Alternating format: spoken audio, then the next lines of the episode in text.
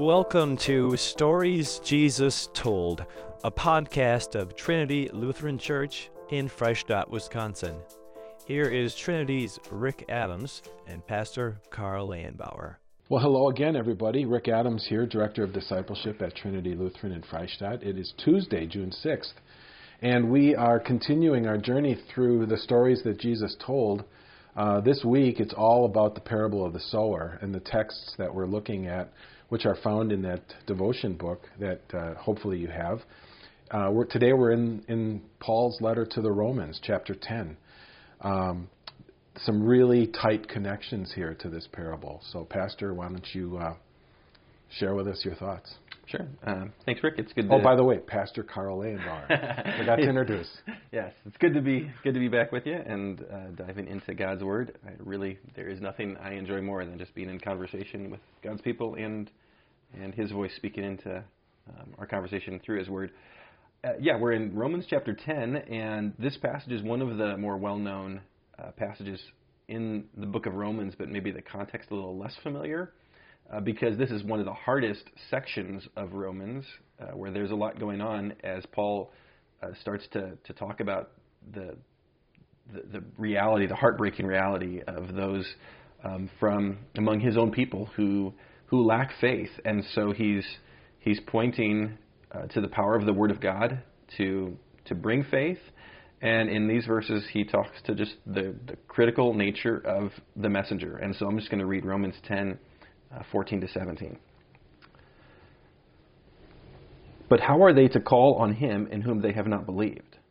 How are they to believe in him of whom they have never heard? And how are they to hear without someone preaching? And how are they to preach unless they are sent? As it is written, How beautiful are the feet of those who preach the good news! But they have not all obeyed the gospel. For Isaiah says, Lord, who has believed what he has heard from us? So, faith comes from hearing, and hearing through the word of Christ. Yeah, I, I think this particular part from Paul's epistle to the Romans, in the context of the parable of the sower, it seems to me that this section really emphasizes the scattering of the seed, right? I mean, it, we're talking here about how can somebody believe unless they hear, and how are they going to hear unless somebody tells them? Well, that's the scattering of the seed right there. Yeah, yeah. It's as we think about the parable of the sower, the the first place to start thinking about that is seeing ourselves as the soil, right? The recipients of the word of God. But in good soil, that word bears fruit 30, 60, 100 times what was sown. And so now, as we get to this section of Romans, Paul is highlighting how critical it is that we bear fruit, that that word be spoken. Yeah, absolutely. Um, I think I noted here that um, Paul is, is quoting Joel, right? In Joel 2:32, for everyone who calls on the name of the Lord will be saved. And I think about in the context of his world and what he was called out of, being a persecutor of the of the Christian church and a zealous a zealous Pharisee who clearly saw all of the world in two categories Jew and Gentile. And Joel is one of those passages that seemingly blows that concept apart. Everyone who calls on the name of the Lord will be saved. Yeah. Yeah, that's that that's really significant, and uh, that's actually the verse right before what we had assigned here. So uh, I didn't read it, but that's what sets the stage. That's yeah. why Paul is yeah. so interested in those being able to be hear hear the word so they can call on the name because it's in the name of Jesus that salvation comes for Jew and for Gentile alike. And so if we go back to Luther's rejoice, repent, request, this is truly something to rejoice about that we all we need to do is call on the name of the Lord. There's no actions, there's no work beyond that. Just call on the name of the Lord. Faith alone is what saves. Yeah, yeah. Faith alone saves.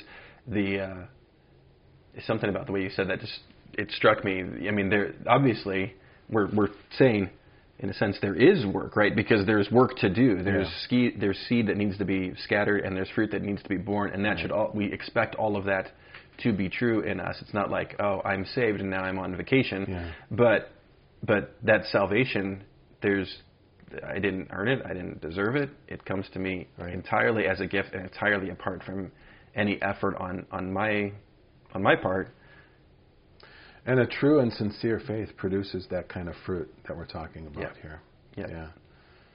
Um, so, Yeah. So we can we can rejoice that everyone who calls on the name of the Lord will be saved. That it's as, as simple as the work that Jesus has done for us that brings us salvation. Um, there's also, I think, an opportunity here to rejoice and to praise God uh, for the the people that He has used to be the messengers to us, yes. and to Yeah, as you referenced in yesterday's podcast, you know, all of those people that played a part in you coming to Christ, you know, you being, um, you had great parents who ultimately must have had great parents. And who are all those people that feed into that? So that's what's spoken of here again in, in this passage in Romans. Yep.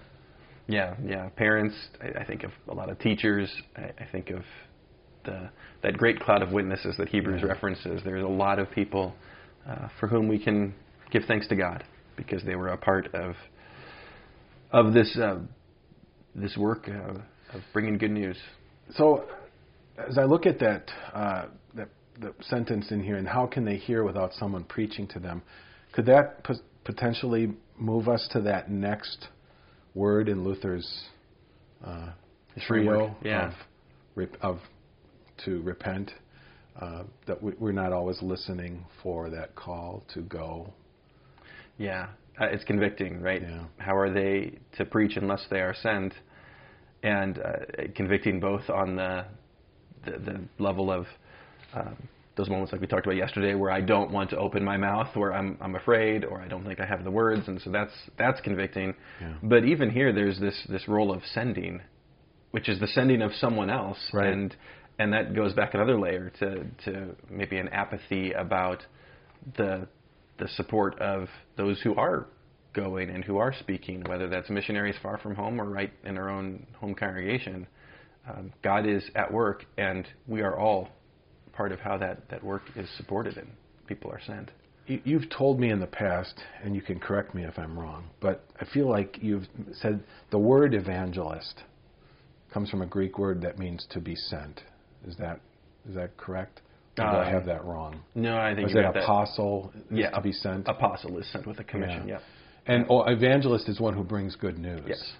And you know that I remember reading how the word gospel, which means good news, is it's it's really kind of been uh, taken to mean almost exclusively Matthew, Mark, Luke, and John and the good news of our salvation. Mm-hmm.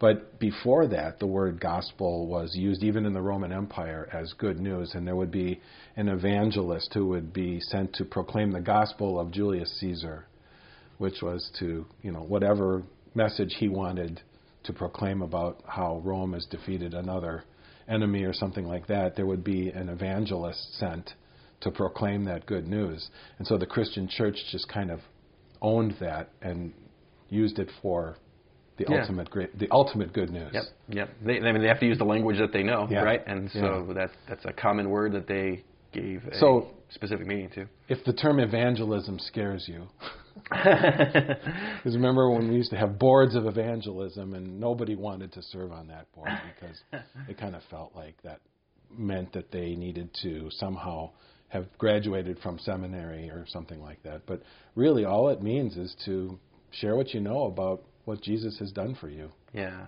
That And makes you an evangelist. something we've talked about before too is the fact that uh, there is there is what Jesus did for you 2,000 years ago, but there's also what Jesus has just done in your life and the story that you have to tell about a before and after moment in your life where you can look back and you can say, God did that.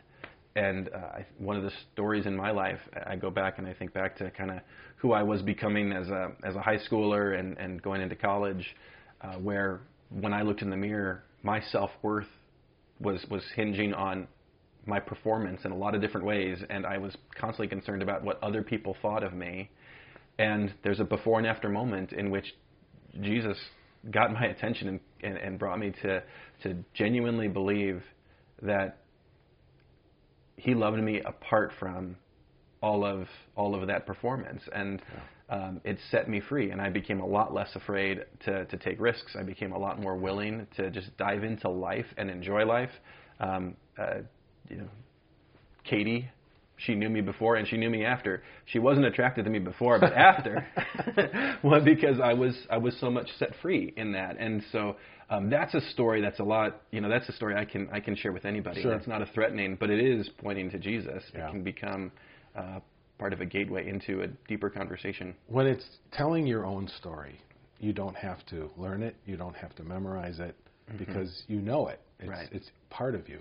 I had breakfast recently with a, a man in our congregation who was who's very actively involved in mentoring and discipling another man from his hometown in northern Wisconsin, and to share have him share with me, you know, how he's going about doing that. It's it's simply using his life experiences and Mm-hmm. connecting them with this man's life experiences, and it's working. You know, Yeah. he's really being brought along. Yeah. So you hear stories like that, and you just give thanks and praise to God. So Yeah. there's that rejoice. Yep.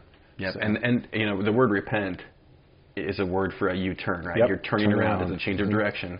And so if if you're convicted, when we are convicted by these words, that that U-turn, it doesn't necessarily mean a U-turn into now I'm going to become a semi-professional church worker or something like that. It's just a U-turn into Lord, I'm going to be open to you using me and my stories and the ones you've given me to accomplish your purposes.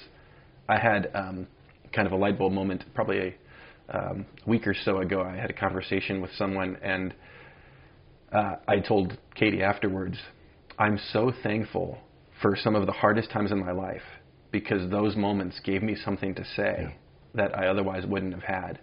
And uh, that was kind of a, a, an eye-opening realization to be able to look at that and truly rejoice in suffering. Another biblical phrase Yes. because that was God preparing me in advance so I could be a good news giver, a- an evangelist. Right.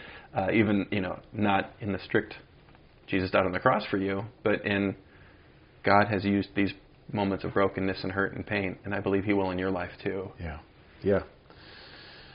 Uh, should we talk a little bit about the last the last R then? Yeah. What, Request. is, what does this passage teach us to request of God? How Yeah. does it teach us to pray? Uh, what to ask for? Um, well, I I would like to request beautiful feet. Yeah. uh, it's interesting how he goes back to Isaiah again, or Paul does in this case. We've been going back to Isaiah in some of our previous texts, Mhm. and from Isaiah 52, how beautiful are the feet of those who bring good news. hmm Uh, I, I would like that to be said of me. Yeah, yeah. I can't think of anything better to, to have people saying about you at, at a retirement. And you've got that, uh, you know, a year or so away. We'll be all, we'll be talking about Rick Adams and what his ministry meant to us, and uh, or even if I were to think away to, to a funeral, what what would I want people to be saying about me? Yeah. And I can't think of anything I'd rather hear or have them say than um, I guess I won't be hearing at a funeral. But I would nothing I'd rather have nothing I'd rather have people saying than I know Jesus better because he was a part of my life. Yeah. And um, those are beautiful feet. So yeah, I guess I would request I would request that for myself and I would request that for my congregation. There's nothing I'd rather be a part of than a community of people who know the Lord, love the Lord, and know the Lord's love in such a personal way that they've got stories to tell. Yeah. This time went fast. It did. It did. I guess we should be we- uh, be wrapping up. Huh? We're thankful that you have joined us again for this podcast, and we certainly want you to come back again tomorrow because we've got more.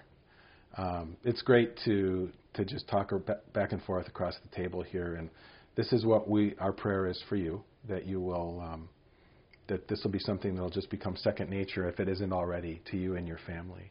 So keep digging in and keep exploring, and God will continue to show you really great things. Yeah, come back tomorrow and, and we'll keep diving in together. And God's blessings as you grow in His Word together with the people that God has placed in your life for That's that right. purpose. See you tomorrow, everybody.